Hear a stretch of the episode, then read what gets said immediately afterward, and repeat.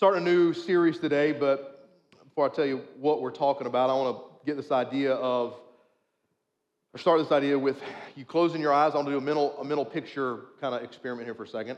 I'm going to say a phrase, and I need you to, to picture it in your head. Okay, so close your eyes. Nobody's going to attack you. I don't think. I don't know who's sitting beside you. Close your eyes. The phrase is the good life. What do you think about? Where are you going? What are you doing right now? The good life. You're living the good life. This is you. You can open your eyes. I, have a feeling, because obviously we can't poll everybody, but I have a feeling that it's going to fall within one of these categories.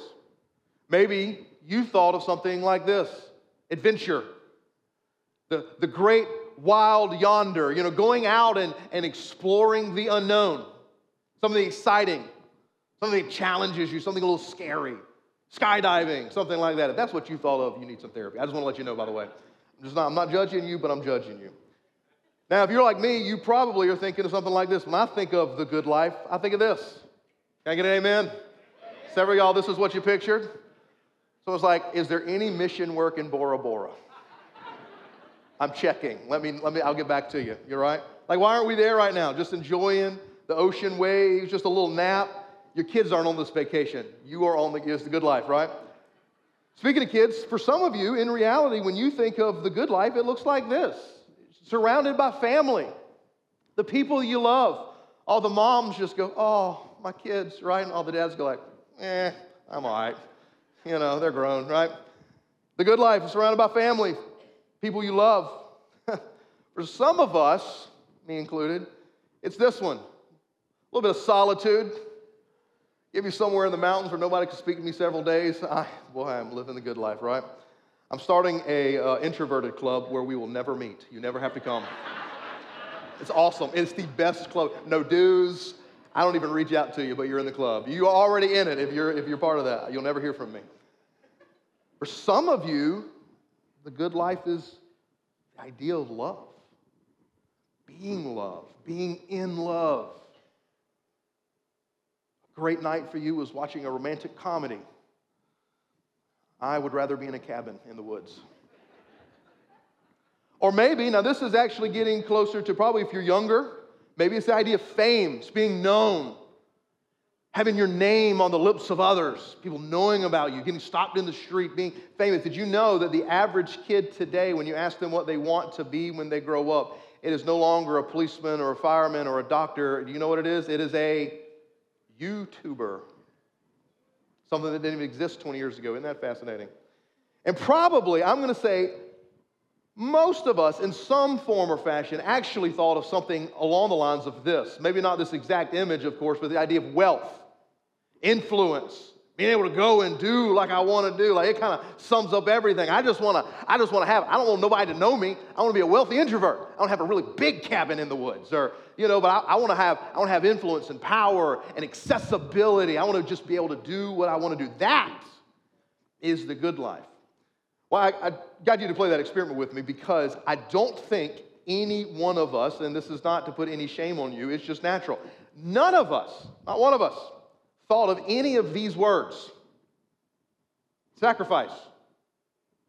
That pop up in your mind first? About suffering? I doubt that popped up. How about ah, the good life is living generously? That come up in your mind? I doubt it. The good life is gratitude. The good life is all about self control. Any, any of y'all minds go there? Probably not. How about this? The good life is perseverance, sticking with it. The good life is living in forgiveness. Any of y'all thought that? Anybody? Nobody thought about forgiveness? How about this? The good life is purposeful work. No, no, I want a vacation. That's the good life. Well, it's funny how that is because what we're talking about in this series is a dive into some of the uh, main teachings of Jesus that when he came, he had really this message that he taught. And so this series uh, kicks off several weeks where we will be looking at actually some of the above things and how, according to Jesus, uh, many of those things are not just the pathway to, because that's how we might would describe it. It's not just the pathway to, it actually includes, it exists in what Jesus would describe as the good life.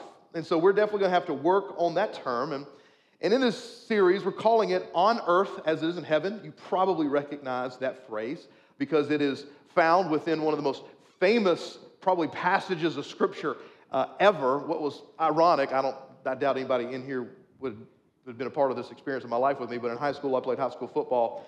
And uh, I mean, it wasn't a specifically religious school by any means. It's just like everything around us here. Everything's here is just a little, little sprinkled with Christianity on top because we're in the South and we're in Orangeburg, right? We're in South Carolina, we're in the Bible Belt. And so uh, before a football game, we would always get together and would just like speed run the Lord's Prayer. Our Father who art in heaven, hallowed be thy name. It was always really funny, but everybody knew it.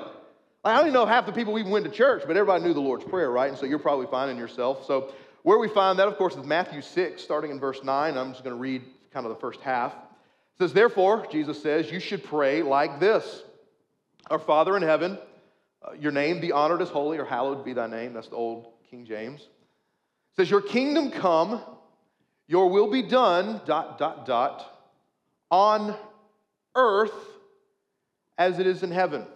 Now, I really want to point out something that really should jump out at us. It probably doesn't, but it should.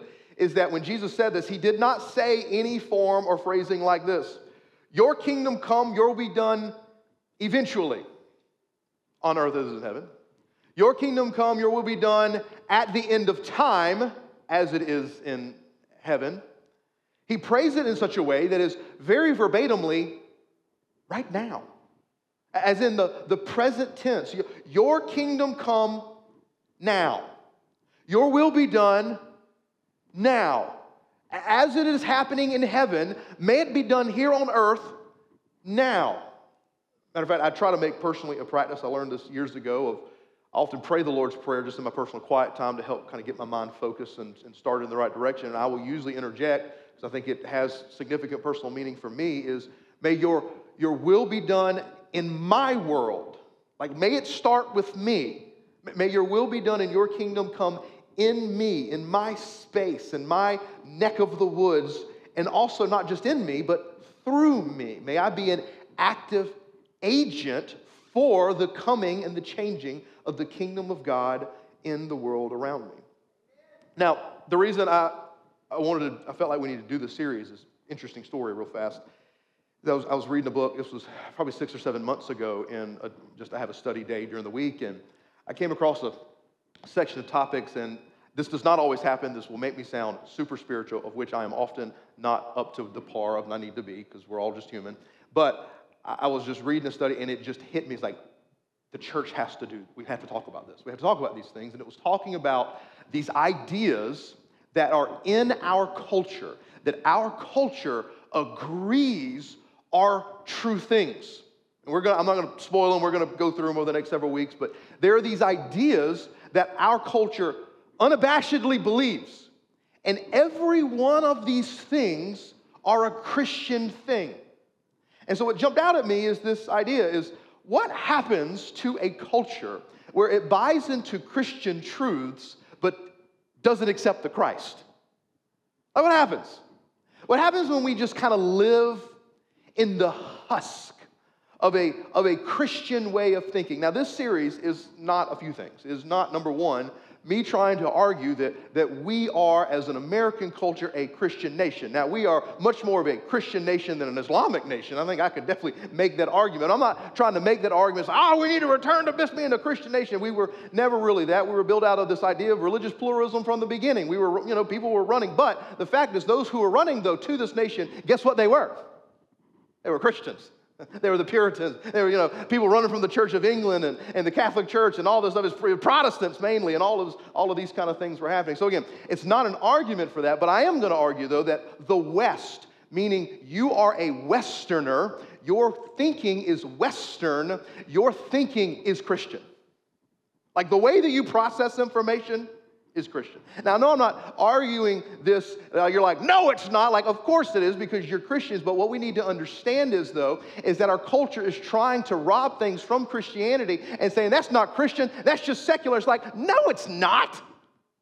That's not how that works at all. So here, here are just kind of a few things uh, that, that history actually proves, a true study of history proves uh, that Christianity has actually done over the last, I would say, 2,000 years. Uh, the idea of human rights, completely Christian. Completely Christian. How do we know that? Well, number one, uh, other countries that aren't uh, Western Christian thinking don't believe in human rights. Um, you know, go to China and they will make you disappear and they don't care and you're just a number, right? Uh, but even the idea of that, regardless of how wealthy you are or are not, the idea that you assume, every single one of us, when you see somebody on the road, now you may judge them because of their lifestyle, but not any of us are saying, I am more valuable as a person than them. And if you are, that is actually pretty wicked of you. But the reason I can even say that is because it's a Christian idea. Why? Well, because every single one of us is created in what? You know, the image of God. It's Christian leaders taking that idea really seriously. Slavery. Now, while some portions of the Christian church don't always have a super great rap with this, but it was Christian leaders who helped bring about the end of slavery in Western countries. Hospitals. Why? Did you know it's actually really common to look back in the history over the last 2,000 years and when things like plagues would come into the towns, black plague, whatever name your plague. And, and if you had any you know, ability to move, you would leave, and people, records of people being left behind, whole villages and towns being deserted and just leaving the sick behind because it was bad enough where it would take out a whole family. You'd have whole generations just wiped out. I mean, we've actually experienced, in some sense, what that can kind of be like to a certain degree as a culture, just the fear that that brings in, right? We've been living in a season of fear for the last three or four years, it feels like. So, can you imagine when you don't even understand why this is happening? You think it's some hocusy pocusy thing, and guess who would not leave? Easy answer the Christians. Not only would they not leave, they would often go into those areas, often at the expense of their own life. Well, why? Well, because we think about life and death much differently, don't we? Why do you think that most hospitals today that you go to have a Christian origin? Why do most of our educational institutions typically have a Christian origin? Well, because the sciences really were birthed in Christianity. And even though I know popular culture is saying, oh no, the Catholic Church is, you know, doing all this, that, dude, that's, that's just so, that's so much, so much distortion of the truth. And maybe that happened like one time under one pope, but the reality is most of the early scientists were Christian. Why? Well, because Christians believed that God designed and ordered the world, and if it's ordered, then we can figure it out. He put us here to be, to be agents of, of change and creation. Why do you think some of the greatest art in the history of man over the last 2,000 years, what is it? It's Christian. The Sistine Chapel, you know, all of these things in our culture, in our world, not just in America, they're all Christian. Why? Well, because for the last 2,000 years, there has been a revolution of thought based on a poor man from Nazareth named Jesus. And it has utterly changed the world. The reason that you value the poor, listen, I'm going to get a little edgy here. Please do not, because I'm not making any political statements, not my purpose at all. But even some of the bigger movements today that have potentially gotten off track about the poor, about you know immigration, wherever you fall on that, even ideas like feminism and value of women, guess what? None of those things were important up until Christians. It has brought the value of every person up. Why? Well, because it's Jesus. Now, I say all that to say that before that, and if we're not careful, this is where we will return, is before the, the idea of Christianity, we still see it in other parts of the world, the, the going mentality of the way of life. I've kind of identified three things. There might be more, but I think this is a good summary. Is number one, you've heard this before. It used to be that might makes right. Heard that? Might makes right, meaning that whoever is the strongest, whoever has the power, gets to both set and break the rules.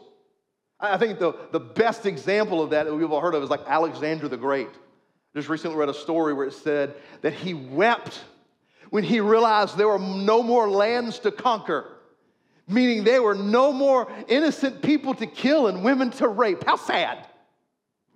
It didn't matter though, he was in the right. Why? Because right makes Might makes right in that mentality. But we know it's wrong. It's devastatingly wrong. Why? Well, because of the teachings of Jesus. But without the teachings of Jesus, might absolutely makes right. And listen, that is happening currently in the world today. Might makes right has not left. It, it is not left at all. That is, that is the enemy's best tool is to make you think that you are more important and more powerful, or whoever you're with is more important, more powerful than them, and it will dehumanize and demean everyone else who's not with you. Where do you think slavery comes from? Might makes right. Eye for an eye, tooth for a tooth. That just leaves us with a bunch of blind, toothless people. But what does that really mean? Revenge is best served by my own hand. And yet, God's word says what? Revenge is mine, says the Lord. Jesus has this outrageous statement where he says, if they slap you on one cheek, offer him the other. That's, that's crazy talk. Lastly, only the powerful hold value. That's kind of within the makes right, but essentially that the masses are there to serve the elite few. And that is actually how the world was ordered through most of church history. If you are a bookworm at all, side note here, at all, it is a long book. There's a book by a guy named Tom Holland, not the Spider Man one, but also a British one, which is ironic, but there's two Tom Hollands. Anyway, historian Tom Holland called Dominion, and he traces how Christianity has absolutely shifted, and every single thing that we really think about and value today is based on Christian thought. It is mind blowing. Oh, get this he's an atheist, which is mind blowing. But he can't deny it because it's fact, it's history. And so you are living in a world in which Christianity isn't just something that we come and we pray and we do the songs. It's like, what point is it like? It absolutely makes a point. Everything you hold value is because of people who have given their lives. Case in point, here's another good example. I know I'm giving you a lot of stories here. This is really important as I try to develop this idea. There's a man uh, a couple hundred years ago named William Tyndale. You probably have maybe heard about him uh, from the, something called the Tyndale Bible. Now, William Tyndale, he had a passion and he felt like the Lord had led him to translate the Bible, which up to that point was either in the original languages, either being Greek or Hebrew. Anybody read those? Anybody? Any Greek? It's all, it's all, Greek. It's all Greek to you too. Okay, and also all Greek and Hebrew or Latin. I know some of y'all took Latin in school, but any of y'all read that on a regular basis?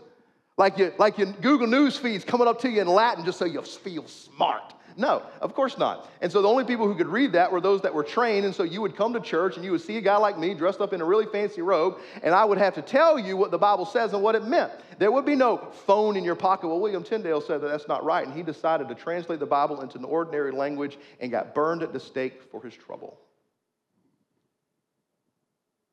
So, to bring this home to you, the reason that everything you want to, you sit here and has a phone on your Bible in your pocket is because some man several hundred years ago decided to give his life for you to have that. It's powerful, isn't it? Because when people take the Word of God seriously, it can seriously change the world. But it doesn't always come without consequence. I'm not saying it's easy. It's certainly easier than it ever has been, but, but I think we need to respect those who have come before. And so my concern is this then. This really, really this is the big question that I have for this whole series is where do we go as a culture when we forget the very lessons that our forebears fought and died for. And I'm not talking about like American forebears. That's not what I'm talking about. I'm talking about, uh, you know, that kind of history. I'm talking about your Christian forebears. People like William Tyndale and others. All of the disciples, right? You know, all of the early Christians who, who as they were used to say, the church grows by the blood of the martyrs. Like it was the watering ground for, you know, the more Christians they killed, it seemed like more Christians converted to following Jesus. How crazy is that? But that's the truth. That's how we, we've gotten here. Now, you and I live in this world, and, and, and, I, and I have a fear. That I'm, let, me, let, me, let me read first, and I'll explain to you my, my fear. So, what we're going to do is we're going to look at today a teaching of Jesus based, this whole thing's based around the Sermon on the Mount.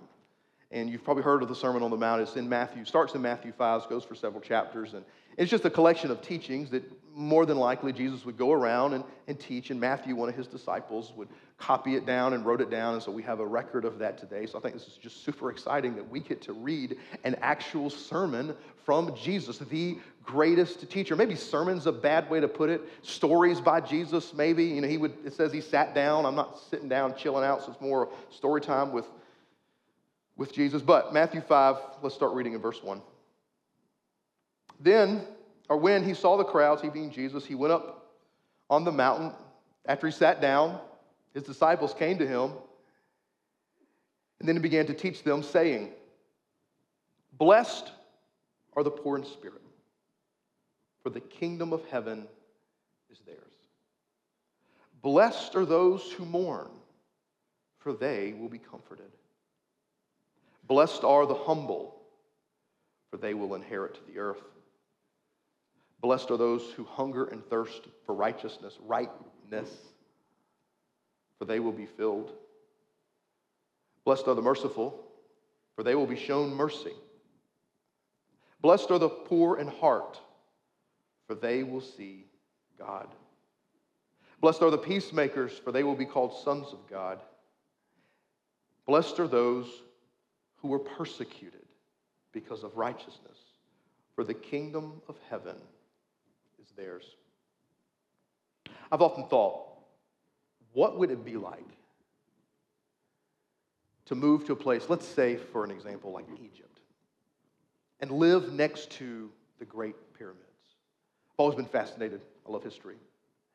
And I could imagine that when you first show up, I've never seen them in person, that how almost overwhelming that would be.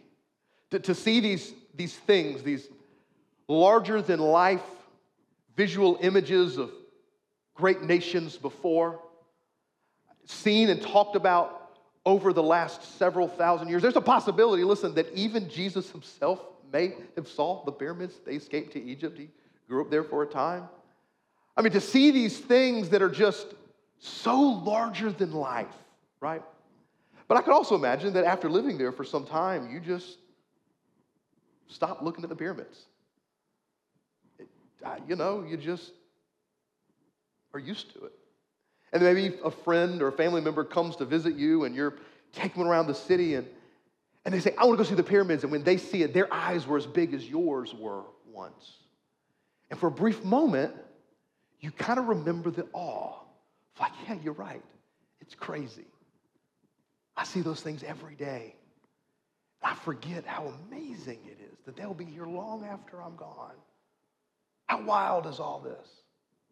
I think the same thing happens with stuff like the Beatitudes, the Sermon on the Mount, uh, much of the Bible, actually. Because a lot of you are more than likely, possibly like me, and maybe you're not hearing some of these things for the first time. If you are, I hope, I hope that it hits you powerfully because what Jesus says here is to be frank, quite startling. It actually just, it doesn't fully make sense on its, on its own face, face value because the things that he says are so counterintuitive to everything you and I have ever experienced in the morn. Like, blessed are those who mourn, so blessed are those whose hearts are broken. Blessed are those who are persecuted. I don't know if you've ever been stabbed in the back for doing something that you were blamed for that you didn't do, for being accused of lying, and then say, Oh, how blessed I am in this moment. How highly favored am I of my Father in heaven? No, what do we say? I am forgotten. I have been abandoned because I am a victim of somebody else's cruelty. It doesn't make sense. And so I think what we're going to have to do today to maybe uh, refreshen our senses for a moment is to take a look at some of the meaning around it that I think we've improperly attached. And, and I'll help us start by this way. I think is really interesting that I've, I've experienced several times now of getting to speak on a regular basis is that there's this idea in Christianity that when you ex- decide to surrender your life to Jesus, that the Holy Spirit, God's Spirit, Jesus says, the, the comforter, the helper, I will send you. And that the Spirit of God comes and resides in you and me. That's what makes us a new creation. That's what can help transform our thinking and our minds. And so there's been several times over the last few years where, because it's the same Spirit in me and in our church and, and other churches who are trying their best to be genuine and following after the Lord, where similar topics seem to pop up at the same time. And like, just so you know, like, I don't get on some platform and go you know, look for things to preach. Like it's just not, maybe some do, I don't, you know, I don't, I write all my own sermons and all that. It's not a, not a brag. I'm just telling you this is what we do. This is how I was trained. This is what Pastor Artie's always done. And, and so what's interesting is sometimes this happens pretty regularly is I'll be listening to another guy. You know, I'm always listening to other pastors and stuff. And, and he'll preach something that I know I'm preaching. And I go, oh no, people will think I'm copying him. And usually, you know, it's like somebody, you know, really big and well known, maybe, something maybe even y'all would be listening to. And like, oh no, they're gonna think I'm copying him. I'm not. It's the Spirit. I'm blaming it on the Holy Spirit. But then there's also been times where I'll preach something and I'll go and listen. It's like, they're copying me. I knew it. I know it. I'm changing the culture. Actually, they don't know who I am at all, but that's fine. But I'm just saying, like, what's happening there, though, is, is that the Spirit speaks to the churches. Like the Spirit is active and moving. Like this isn't just a thing that we're like making up like it's like pixie dust. It's not how that happens. I really believe this stuff. It's crazy as I believe it. And so then what happens is, is I think that even beyond that, like certain topics just start to saturate Christian culture. And so I, have had this series planned, no kidding, for at least six months. Had it down. The staff can attest. We've been talking about this thing for six months. And then I start a podcast that I love called the Bible Project Podcast. You've probably heard of the Bible Project. If you haven't, you need to go watch their stuff. It's on YouTube. They have instructional videos, they have really good theology, but they also have a podcast that I enjoy listening to because it's a, it's a deep dive for a Bible nerd kind of guy like myself. And guess what? They're starting January of this year. They're doing the whole year based on the Sermon on the Mount. And I thought, they're copying. I can't believe it. I cannot believe that they're copying me. But actually, that's a really good benefit because they start jumping into some of the very things I've been working on. It's been really helpful. So if you want more of this, go look at the Bible Project podcast. I'm not copying them, they're copying me, just so you know. But what they talk about on here that was really helpful because their guy that's over it is a super smart um, Bible scholar.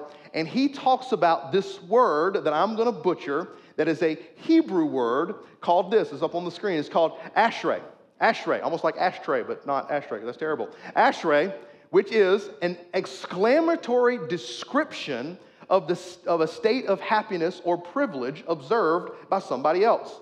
An exclamatory description of the state of happiness or privilege as, this is the key, observed by somebody else.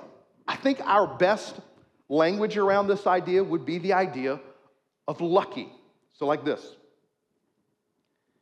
you're a kid and you go to your friend's house and they have a pool, what do you say?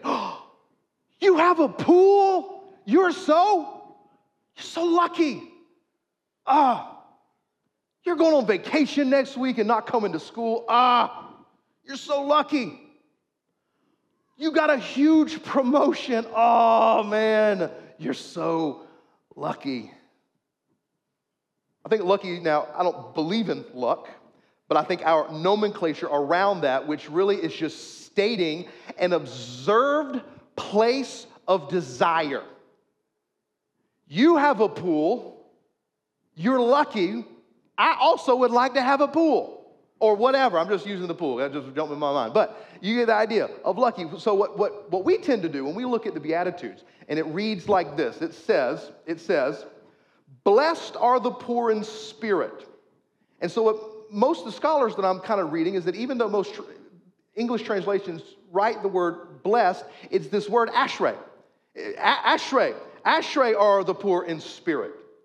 Ashrei are, are those who mourn. And, and several of the, the different ones that I studied, and it was really interesting, say what happens is with blessed, it isn't that blessed is wrong, it's just that it's changed within our culture. And we have begun to translate blessed as in those who act like they're poor in spirit are blessed by God.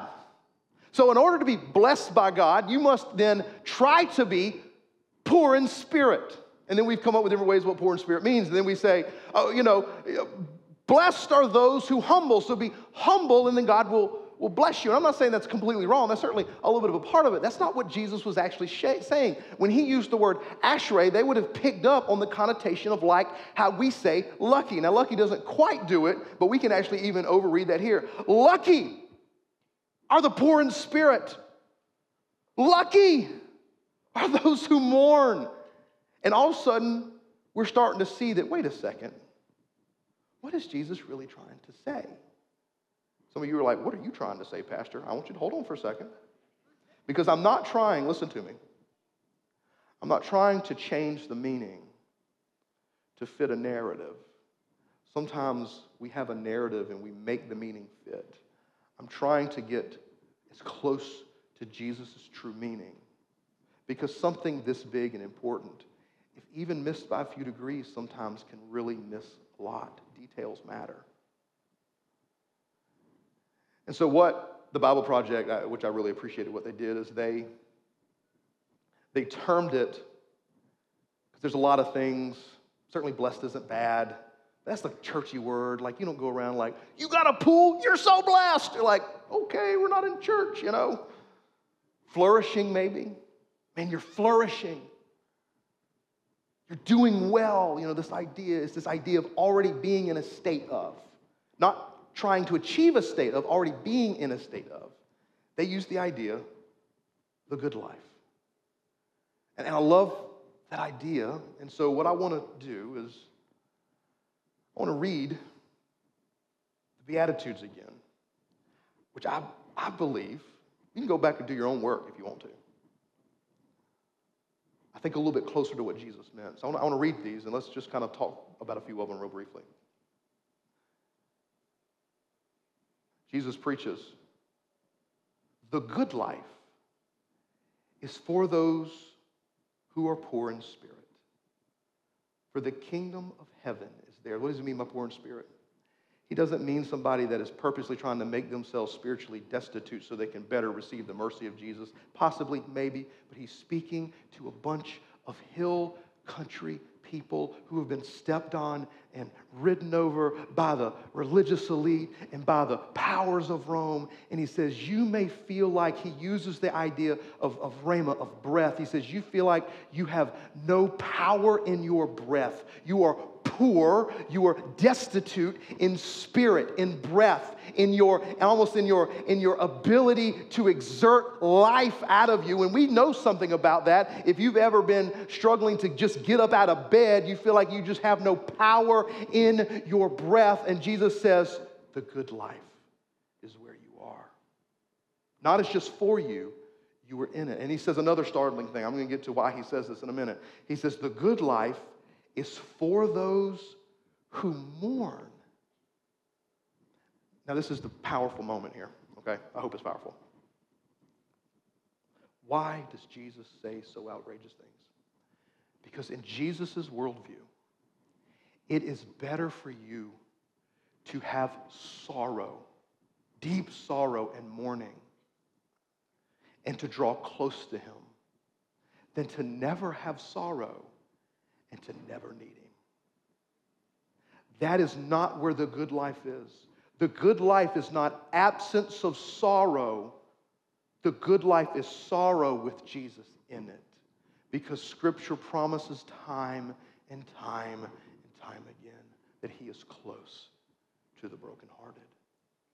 And see, this is why this is really important because I cannot count how many, you know, TikTok or YouTube videos I have seen where young people, specifically, but a lot of people, walk away from Christian faith and they say this If God was real and loved me, why would insert tragedy happen? Why would my mother die of cancer? Why would that kid get sick? Why would I lose my dog? Why, why would anything bad happen to me? And when Jesus came, his first message, the second sentence says, The good life is for those who mourn. Why? Well, because I will comfort them, and the good life is where I am. That's the message of Jesus. It always has been. And so it's not something that we're trying to achieve. It's more of the good life is when we realize that regardless of the state that we're in, that God is near and necessary. So then we can say, well, the good life is for the humble, those who choose humility over pride. Not because we're trying to receive God's grace, but when you're humble, you are already receiving his blessings because you're living the good life with Jesus. The good life is for those who hunger and thirst for righteousness. That means rightness, right standing with God and those around you.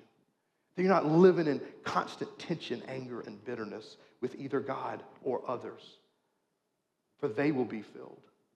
The good life is for the merciful, those who do not live an eye for an eye and a tooth for a tooth, but instead those who show mercy like they have been shown mercy. That's the good life. The good life is full of forgiveness, for they will be shown mercy. The good life is for the pure of heart, those who seek holiness. Listen, we have a culture that is overvalued mercy and God's love. God is a God of love, but the angels around God are not singing, Loving, loving, loving is the Lord. What are they singing instead? Holy, holy, holy is the Lord. He is a God of love, but He is a God of holiness first. That, that is who He is. That is His distinct character. He is set apart from us. Even His love is holy. He's not lovingly holy, his, his love is holy love. And so, those that want to have the good life, they will be pure in heart, not double minded and divisive, for they will see God. The good life is for the peacemakers, not those who try to leverage might makes right, but instead those who use their might to bring about peace. And not, may I add, a sword at your throat type of peace. That's not how Christianity spreads. It is by allowing the sword to come to my throat, if necessary, for peace. Whew. Ah, this is hard stuff. And lastly, the good life is for those who are persecuted because of righteousness. For the kingdom of heaven is theirs. So, what I believe this to mean, to put it maybe back into some physical context, is that when our, our guy, William Tyndale, was burning at the stake, and he, he said something I can't remember, I should have written that down, but one thing to notice, he did not yell curses at his accusers and murderers, because they were murderers. They murdered an innocent man. But he would say, it was worth the cost because I was living the good life, because I was in God's will for my life.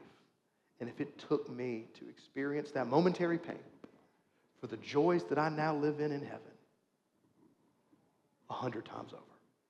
That's hard to think about in our world because we are so separated from being uncomfortable. Now, this is just the beginning of the sermon, of course. So over the next few weeks, we're going to look at different aspects of what Jesus taught, and just different. Oh, it might, you know, extend slightly past the Sermon on the Mount, but just other things that, again, that our culture believes to be true. They know it's true, and I'm going to go ahead and give you the answer why. It's true because Jesus came and is teaching God's moral law. And it is as real and as true as gravity and the laws of thermodynamics and of math and all of those other things that we did not invent. We didn't invent those things. Christians typically did, but we didn't invent those. things. I mean, we, we Christians discovered them, but we didn't invent them. Just like we didn't invent morality, Jesus came and showed us the way. So, what happens when you and I, as a culture, our culture, just kind of haphazardly just lives in this way that I just want to receive the blessings instead of choosing to live in the good life, regardless of whatever season and circumstance Jesus puts me in, because I know that He is there with me. I'm going to choose to acknowledge that I am in the good life, and the good life may not include a vacation in Tahiti, and it may not include the car that I want, it may not include the health that I want, but as long as Jesus is with me, it is the good life. That's the kind of stuff that changes the world. So I want to conclude with this, these, just these two things, these two ideas. See, the good life is found when I, when we view our story through God's story. This is going to be a constant theme. This is something the Lord is constantly bringing to my spirit to remind us all about. That your story is not your story. Your story must be found in order to be fulfilled properly inside of God's story. That's the proper context. Number two, I can live the good life when I choose to live like God's kingdom is coming to earth now, and I can be a part. You can be a part of that. And I don't know what that means for you. It might mean jumping on an airplane and going to a country you've never been for a week. Maybe. Or maybe, look, there's some stories of people that I'm, I can't share because it's not my story, but of people who, whose lives are being shaken because everything they thought that, that was right or good or they were supposed to be doing, they've, they've started dabbling their toe into the water of God's direction and purpose for their life, and it's scaring them. But listen, they are more full of life than I have seen them in years. Because when you choose to live your story, your story gets smaller and smaller and less significant and significant only to you.